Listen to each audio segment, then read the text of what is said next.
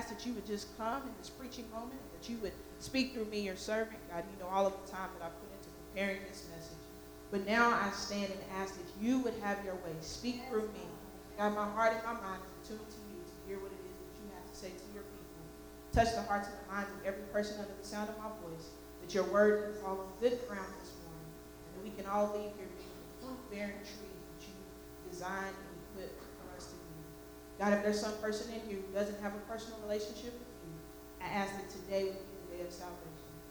We love you and we praise you. In the matchless name of Jesus Christ we pray and ask it all. Amen. So if I had to title this message, it would be Making the Connection. I understand that you all are coming out of your series on the fruit of the Spirit. I've been charged to close out that series. And we're going to do that by making the connection. One week ago today, my mother moved from her apartment of 18 years. Now imagine with me what a woman of 74 years old, the mother of three, the grandmother of six, the great grandmother of one, the aunt of 16, the great aunt of at least 30, and countless other friends. Imagine how much stuff she had accumulated in 18 years. Yeah. As she prepared to pack, there were boxes everywhere. Some boxes were labeled, some were not. Some boxes were labeled as fragile if they contained priceless china from my grandmother or, priceless dishes or glass dishes and glass angels that she collects. Imagine with me how much the boxes were just all over the place. She had furniture. There were appliances to be moved. There were clothes for days. On top of that, there was electronics. There were supplies. There were lot of things to be moved. On top of all of her stuff, one of the things that was at her house was also my laptop, along with its charging cord. Now, looking back on this situation, I understand it wasn't very wise to have my laptop in such a chaotic situation, but it is what it is. It was there. So, Sunday morning, last Sunday, as the ground was still wet from last Saturday's severe storms that we had, there were moving trucks and there were professional movers on top of seven non professional movers who showed up to move my mother. Things started to move, the boxes got moved, the furniture got disassembled, covered, put in a new place, and removed. The Clothes made it all from their old closets to the new address. All of the boxes made it relatively close, close to the room that they were going to be unpacked in. The food made it. And lo and behold, my laptop made it. Stick with me. I promise I'm going somewhere. then Monday morning, I get up early. I mean early. It was like 5 o'clock Monday morning because I was on my way to a retreat for work in Loretto, Kentucky. I go to my mother's house to do some work to prepare for this retreat. I put on the lap, I pull out the laptop, I log in with my password, I pull out the laptop. Spectrum even beat my mother to her new apartment. So the Saturday before she moved, they came there, they set up the new cable boxes, the new internet modem. So I was able to log into her Wi-Fi when I got there Monday morning. And then I get this pop-up on my screen that says you may want to charge your computer because it's down to 4% battery power At this moment, I look at my mother and my brother and I say, hey, uh, do you guys know where the cord is to this wonderful two-month-old brand new laptop that's rarely been used, has a nice laptop. I, I asked them, did they know where the cord was? And they looked at me with the blankest of faces. It is at this point that I realized all of my mother's essentials made this move. One essential thing did not make this move. It was the cord to my laptop. Now, amidst my frustration, because I got real frustrated, I also had to thank God because my, my preaching sense kicked in. Because I realized at that moment that I had the introduction for this message. Making the connection. And it was at that moment that I realized I could talk about how us as believers, we need to make the connection. So let's look at our text that we have before us today. The book of Galatians is Paul's letter to several churches throughout the Galatian region. So he's writing this letter after he has gone to these churches and he's founded these churches. And the churches were made up of predominantly Gentile believers. And as he's there, he's evangelizing them and he preaches the gospel of Jesus Christ. These Gentile, predominantly Gentile congregations, they accept the gospel and they begin to follow in faith and enthusiasm, and they go forth, and they're becoming an early church. They're doing what we do in church. They accept Paul's preaching, and everything is going well. But then sometime, or, or uh, sometime after Paul leaves, but after they're continuing to grow in their faith, in come these preachers who begin to preach a different message than what Paul has preached. And what they preach is that these Gentiles do not only need to accept Jesus Christ as the Messiah, but they also need to adopt some Jewish customs, and especially that of circumcision. So here, here I want to just pause and raise a question to us because here we are in 2017, and my question is: Has many of our churches become like what's going on in the churches of Galatia? And I ask that because I understand I'm at the esteemed one church, and you all have theologically astute Pastor Matt and Pastor Jamel.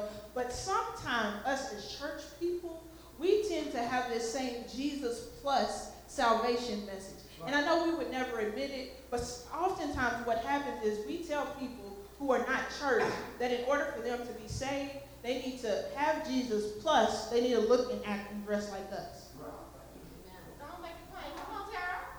They need to have Jesus plus they need to worship like we do. They need to have Jesus plus they need to have their stuff together. And just like that frustrated Paul, I must admit sometimes that frustrates me because I don't know about you, but I have not been saved because of my actions. I have not been saved because of how I look. I have not been saved because of how I dress, but it is because the grace of God through Jesus Christ that I'm standing here today in a relationship with God. So there is no Jesus plus anything. And these people were preaching that these Gentiles had to have a Jesus plus mentality. So Paul gets word of it and he comes out. He says, wait a minute. And he does it with some emotion, y'all. This the, the book of Galatians is an emotionally charged book because Paul is angry. Because he says, How dare you have heard the gospel of Jesus Christ? How dare you have believed in the gospel of Jesus Christ and then get tripped up with some other teaching? So he writes this book so that he can address the false teaching and so that he can address those who are beginning to believe the false teaching, but then also so that he can teach. And he does this in three sections. Okay, so the first section talks about the, the supremacy of God's grace and the authority of God's grace. In the second section of Galatians, Paul talks about um, the, the, the, the church at Galatians, their own faith history. He reminds them that you all have heard the gospel and you accepted the gospel. And because of the work of the Holy Spirit, you all are seeing miracles in your churches. And I need you to remember, go back to your beginning. Sometimes it's good just to go back to that first point of having that relationship with God. And then in the third section, which is where we are this morning, he is teaching about the responsible use of the freedom that comes in Jesus Christ.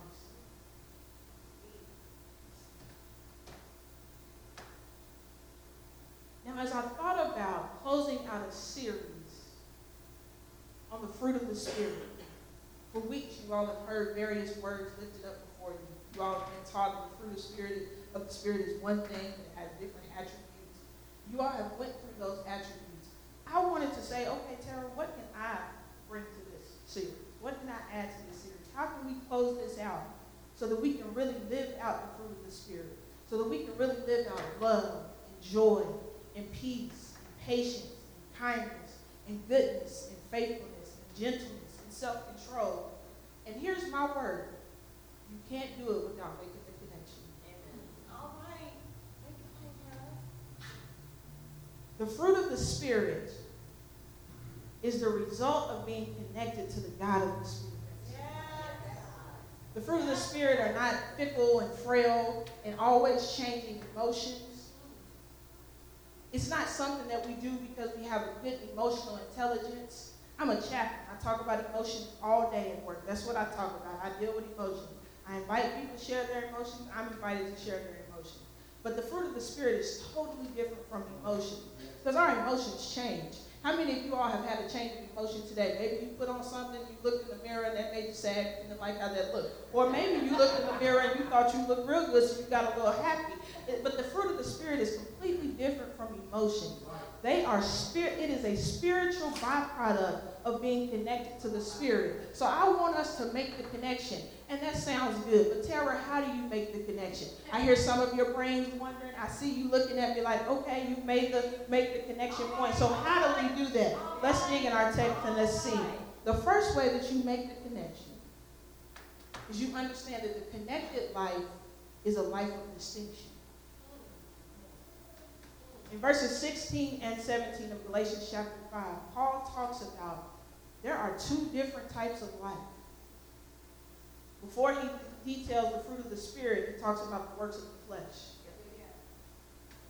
He says in verse 17 that the, the Spirit and the flesh are opposed to one another. They're not the same. They look different. They seem different. They react different. They are two different things. And here's the thing about distinction it always stands out. If you have a room full of the same thing and there's one thing that's different, your mind is going to go to the different thing.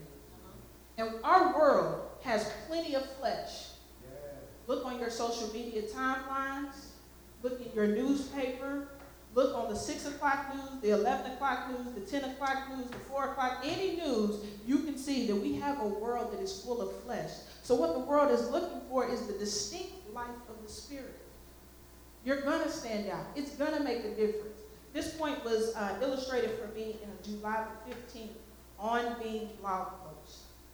The post was titled Your Three Feet of Influence, Three Feet of Influence. In this blog post, the author talked about a young man who lived in New York City. His primary uh, mode of transportation was the public subway.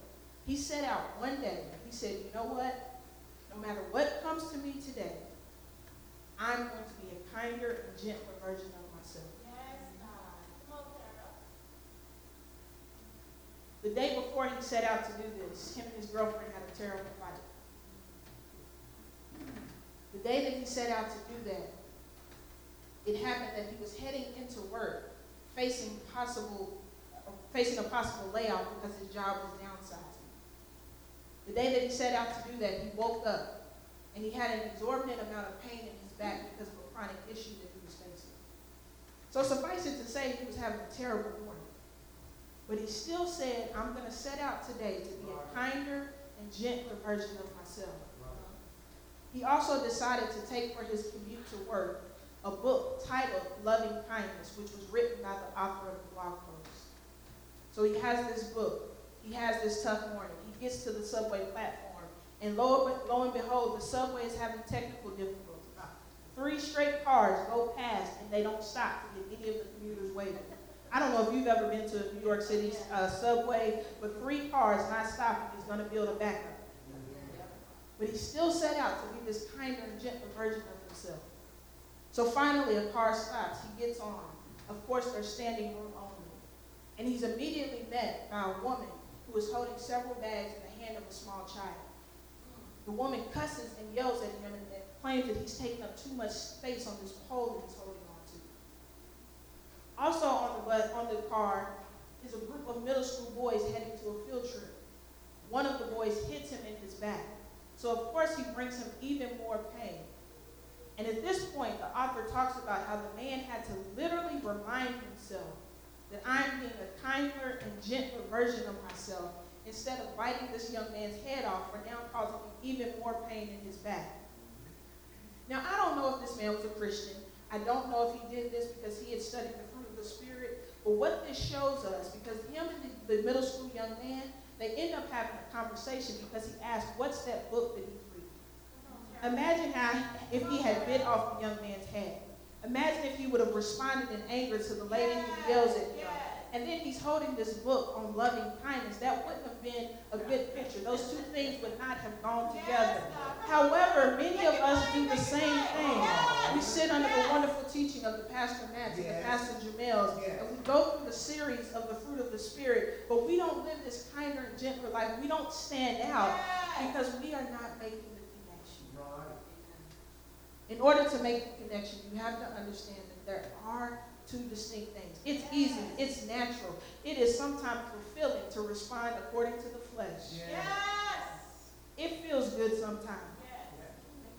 However, make the connection. Yeah. The second point that you understand when you're making the connection is that you must connect to the source. Many of us are connected in a lot of different ways. We have personal connections, we have business connections, we have social connections, We have educational connections. We have denominational connections. We are connected in many different ways. And let me tell you something. Life will take you through some situations where your connections are not strong enough. Or that you are removed from those connections. But I don't know about you all, but one connection that I never want to lose is my connection to the source. Who is the source? Well, I'm glad you asked. Just like with my laptop, my laptop was connected to my personal profile. It was connected to the Wi-Fi and it was a strong signal. But it was missing the most important connection because it had no power source. Yeah. Here's the good news of the message. All of what I'm sharing with you all, you don't have to do it on your own. God never called, God never intended for us to live out the fruit of the Spirit by ourselves. We are to be connected to the full Godhead, to God, God the Son, and God the Holy yes, Spirit.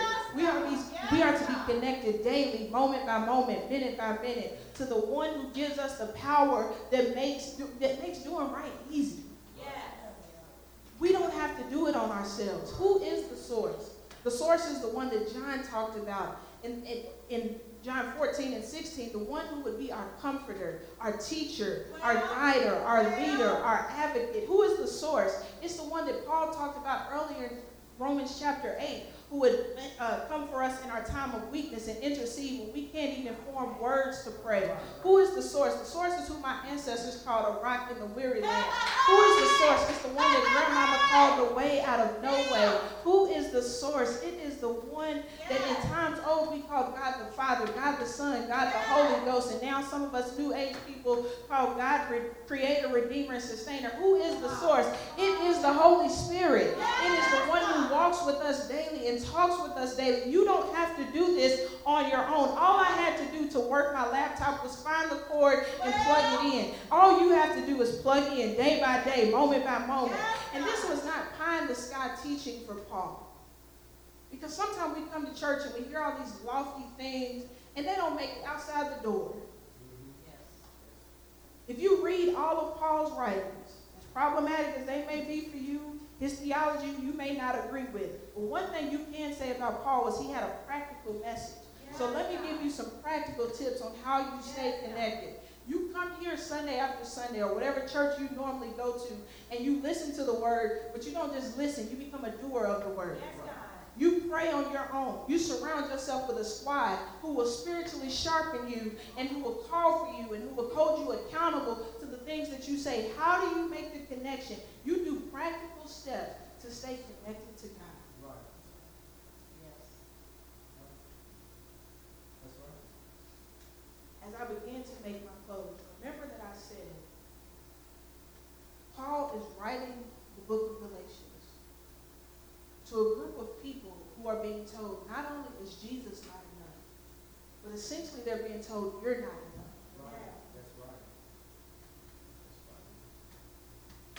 These people come in and they preach these fancy messages to the church, to the churches at Galatia. And these believers are leaving saying, oh my gosh, I'm not enough. Here's the good news about making the connection. Unlike people, unlike society sometimes, unfortunately, unlike some of our churches sometimes, Jesus says, you're enough because Jesus says, I'm enough. There is not one person here under the sound of my voice or one person that you will share these message notes with that God is not calling to connect with, mm-hmm. that God is not pleading to connect with, that God is not waking you up morning by morning with fresh mercies for the sole purpose of connecting with you. You are good enough because God is good That's enough. It. That's it. No one of us is below or, or above the connection of God. And I don't know about you, but that's good news to me. Because I haven't always fit in the culture of church. I haven't always looked like what other preachers look like. I haven't always sounded like what other I don't have a family, a fancy family background. I don't have a lot of money. I don't have a lot of things that people would look at me and say, ooh, I definitely want to connect with her. But let me tell you something. I am grateful that God looks at me and sees his son Jesus Christ and everything that Jesus went through on Calvary and says, I want to connect with her. That's good news to me, and I pray that it's good news to you. As you go out this week And as life comes at you and as situations come at you, remember that God wants to connect with you. There's no mistake too big. There's no moment of weakness that's too great. God consistently wants to connect with you. And so as we close, I invite you to make the connection. Decide in your everyday life to say, God, I want to connect with you so that you can lead me, so that you can guide me. I want to study your word so that I can understand your nature better, so that I can know how I'm supposed to live this out. And as you do that, God will come closer to you than you can stand. The Bible is still true that if you draw near to God, God will draw near to you. The Bible is still true. God is a rewarder of those who diligently seek God. Yes, God. Yes, God. I say this in a lot of my messages, and I will close with this. The good news about the gospel of Jesus Christ is that if you person sitting in your seat was the only one who would have needed Jesus to be born, who would have needed Jesus to live a perfect life, who would have needed Jesus to endure all that he endured on Calvary, who would have needed Jesus to resurrect. If you were the only one who needed the gospel message, God loves you enough that God would have endured. Right. Make the connection. Amen.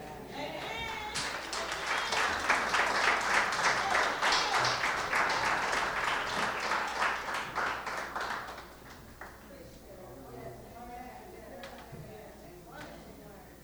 That's beautiful. Thank you. Thank you very much. Um, there's a lot for us to chew on there. As I was as I was listening to Minister Tara, I was thinking of the ways that we do say you've got to look like me, you've got to function like me, Jesus plus, and and how that shame comes on us. Then. thanks for saying that so plainly. Um, as we close out worship. It reminded me of a verse in First John that uh, I, I want to read over us as we go to the table. And uh, in just a second, we get to celebrate that we're one, that distinctions, the only one that matters is that we're connected. The only one that matters is who Jesus is. That the rest of it makes life exciting, but it, it, it isn't what matters. And so we all come to the table together. Uh, the crackers are gluten free if anyone needs that. And uh, the bread, and this is my favorite moment as we just kind of collide at the table. And, and there's room for everyone. But as we go to the table, I want to read this, this verse, 1 John 3 1, that says, See what great love the Father has lavished on us, that we should be called children of God. And because He called us that, that is what we are. It's whatever other titles and and labels and stuff you've carried throughout the week. We invite you to lay that down on your way to the table and go celebrate with the bread and go celebrate with the cup. That you are exactly who you are because you're connected to the one who determines everything. And so, welcome to the table.